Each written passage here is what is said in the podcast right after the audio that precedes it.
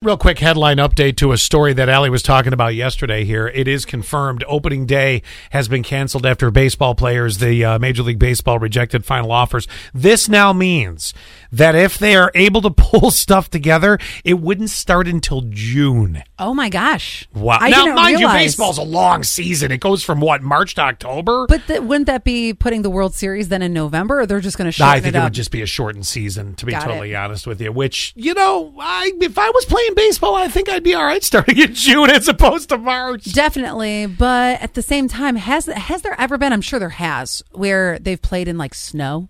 Oh, I don't know.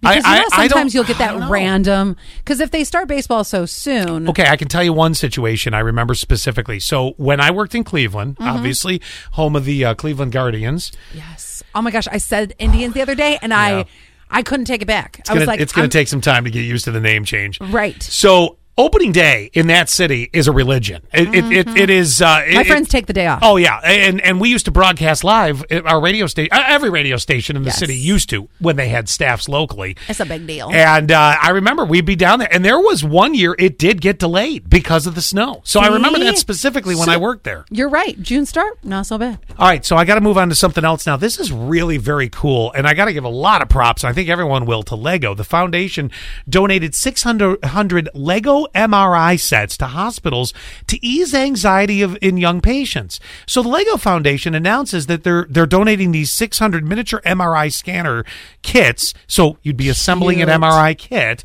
and uh, and it's around the world to help kids deal with the anxiety of getting an MRI scan. Now, to my knowledge, an MRI has no pain involved, but you have Right. to stay very still. You're in a confined space. It's it's pretty loud from what I've heard from people.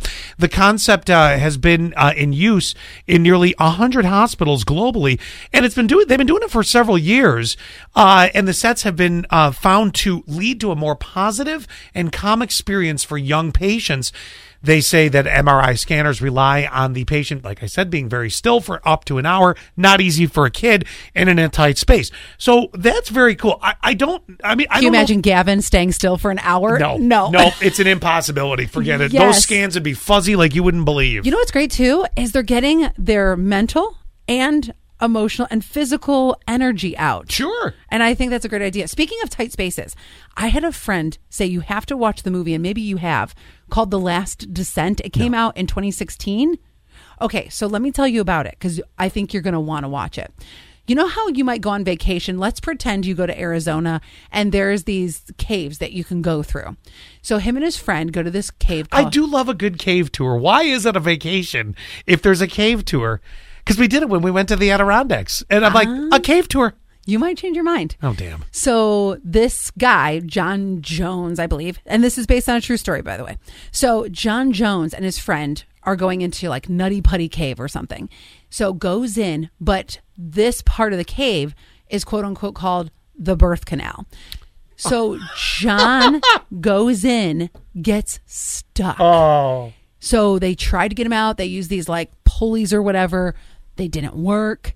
And I guess the way the birth canal is how it sits is that John is almost like upside down. Oh my gosh. Mm-hmm. Literally like in a birth canal. Yes, yes, exactly. But if you're upside down, Oh, okay. Did he live? I just have to know. I'll tell you, but hold on one second. Okay. Because you're essentially upside down, your heart is pumping differently. Okay. and as opposed to if he would have just been stuck standing up or Yeah. something like that.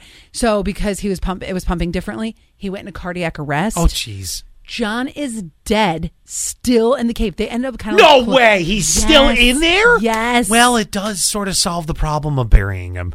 He's already underground.